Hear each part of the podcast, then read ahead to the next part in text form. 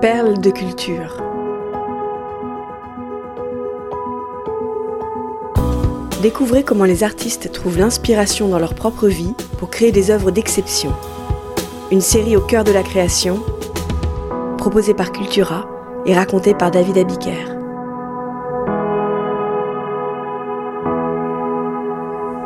Harry Potter par J.K. Rowling. Le train qui relie Manchester à Londres a pris du retard.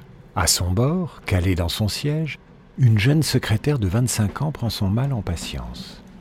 John Rowling rentre d'une harassante journée de recherche d'appartements. Recrutée à la Chambre de commerce de Manchester, elle a décidé de quitter la capitale pour s'installer avec son petit ami dans la ville du nord-ouest de l'Angleterre. Sur le chemin du retour, elle n'a pris ni livre ni Walkman pour se divertir pendant le trajet.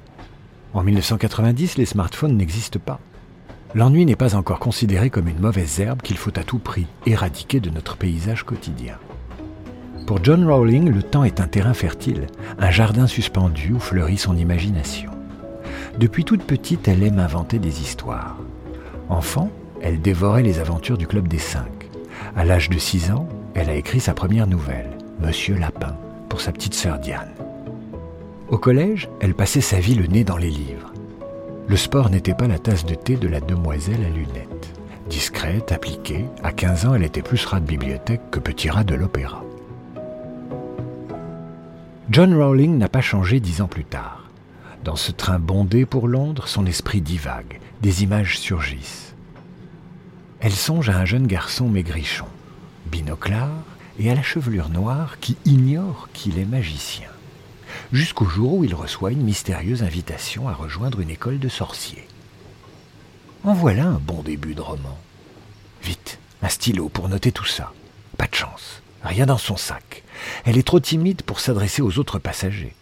Si seulement elle avait une baguette magique pour faire apparaître un crayon. Tant pis. John se contente de tirer mentalement sur le fil de son intrigue et de dérouler la pelote dans sa tête.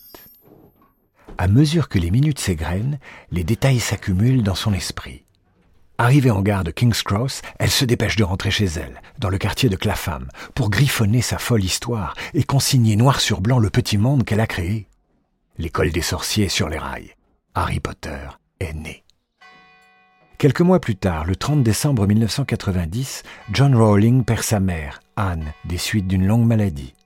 Ce décès va bouleverser la trame du livre qu'elle est en train d'écrire et apporter plus de densité au personnage de Harry, le jeune orphelin que son deuil inspire.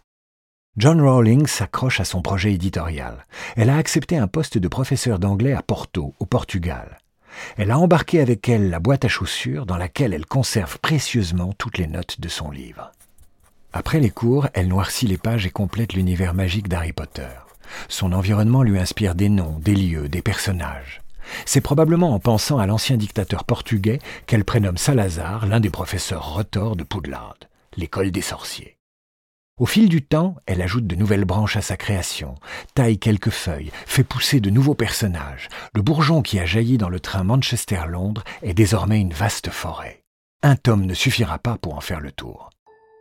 En octobre 1992, l'Anglaise se marie avec un journaliste portugais et donne naissance en juillet 1993 à une fille, Jessica. Mais son mariage tourne au désastre.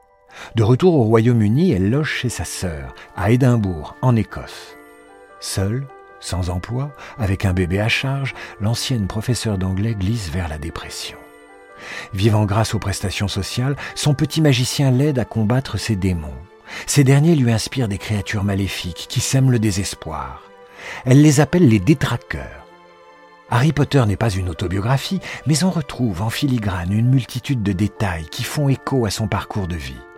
Par exemple, l'écrivaine amateur a fait des études de français. Ce n'est pas un hasard si plusieurs de ses personnages ont des noms comme les Malfoy, des gens de mauvaise foi, ou comme le terrible Voldemort. À Édimbourg, Rowling reprend finalement l'enseignement. Elle termine l'écriture d'Harry Potter dans des cafés de la capitale écossaise. Au Nicholson's, tenu par son beau-frère, et à l'Elephant House, où la vue est superbe vers le cimetière en contrebas. Sur les pierres tombales du Graffier's Kirkyard, on peut lire les patronymes de McGonagall, Moody, Scrimgeour, Sirius Black, Fletcher, Potter et même celui de Thomas Riddle, le vrai nom de Lord Voldemort. Tant de personnages d'Harry Potter réunis dans le même périmètre, ce ne peut pas être un hasard. En 1995, la persévérance de John Rowling est récompensée. Elle met un point final au manuscrit de Harry Potter à l'école des sorciers. Harry Potter and the Philosopher's Stone en version originale. Cinq ans après son voyage en train, sorte de Poudlard Express inaugural, c'est déjà une victoire. Mais un autre combat commence, aussi féroce qu'un duel avec celui dont on ne doit pas prononcer le nom. Il faut maintenant trouver une maison d'édition. L'auteur s'adresse à une douzaine d'éditeurs et essuie autant de refus. Un matin d'août 1996, le texte arrive sur le bureau de Barry Cunningham, à la tête du nouveau département jeunesse de Bloomsbury. Cette maison d'édition, fondée seulement en 1986, n'a aucun livre pour enfants à son catalogue. Pourquoi ne pas miser sur ce magicien orphelin? Le livre multiplie les genres, à la fois roman d'aventure, de mystère et d'apprentissage. Il convoque la satire sociale d'un Charles Dickens, l'originalité d'un Roald Dahl, les facéties lexicales d'un Lewis Carroll et la fantaisie démesurée d'un Tolkien. John Rowling a écrit l'œuvre qu'elle aurait aimé lire. Harry Potter est un conte très cinématographique porté par des dialogues animés. Avec ses différents niveaux de lecture, il peut plaire aux enfants, mais aussi aux parents qui détiennent les cordons de la bourse. Le premier tirage s'élève à 1000 exemplaires. Sur la couverture, le prénom de Joan a laissé la place à deux lettres. J et K. K pour Kathleen, le prénom de sa grand-mère. J.K. Rowling. C'est une idée de son agent qui craint que les petits garçons, le public ciblé par l'éditeur, rechignent à acheter des livres signés par une femme. Ce n'est pas comme ça que l'on changera les mentalités, mais c'est un formidable coup marketing.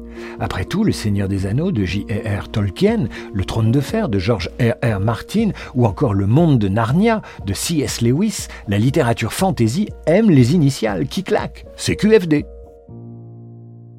Paru en sept tomes entre 1997 et 2007, la saga Harry Potter s'écoulera à plus de 500 millions d'exemplaires dans le monde. Un incroyable succès qui s'est confirmé au cinéma puis au théâtre. J.K. Rowling est l'auteur la mieux payée au monde. En mai 2021, le Sunday Times estimait sa fortune à plus d'un milliard d'euros. À 55 ans, la mère du prince Harry Potter serait ainsi plus riche que la reine d'Angleterre. Magic. Postscriptum. Après s'être frotté à la littérature pour adultes, J.K. Rowling est de retour en 2021 au rayon jeunesse avec la parution d'un conte de Noël baptisé en VO The Christmas Pig. Ce cochon de Noël, traduit en 20 langues et édité en France chez Gallimard, raconte l'histoire de Jack, un petit garçon très attaché à son animal en peluche avec lequel il partage depuis toujours les bons et les mauvais moments. Jusqu'à cette veille de Noël où se produit l'impensable. Le cochon a disparu. C'est le début d'une aventure magique pour tenter de retrouver le meilleur ami de Jack. Celui-ci pourrait peut-être demander de l'aide au rusé Hagrid. Le gardien de Poudlard ne possède-t-il pas un certain talent pour faire apparaître des queues en tire-bouchon N'est-ce pas, Dudley Darcy?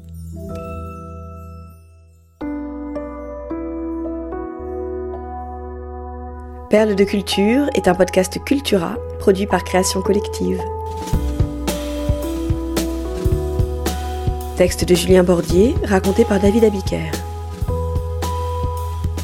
Rédaction en chef, Éric Leray. Curation, Frédéric Benaïm. Réalisation, Léo Gagnon. Générique, Alto Music. Naming et création graphique, St. John's.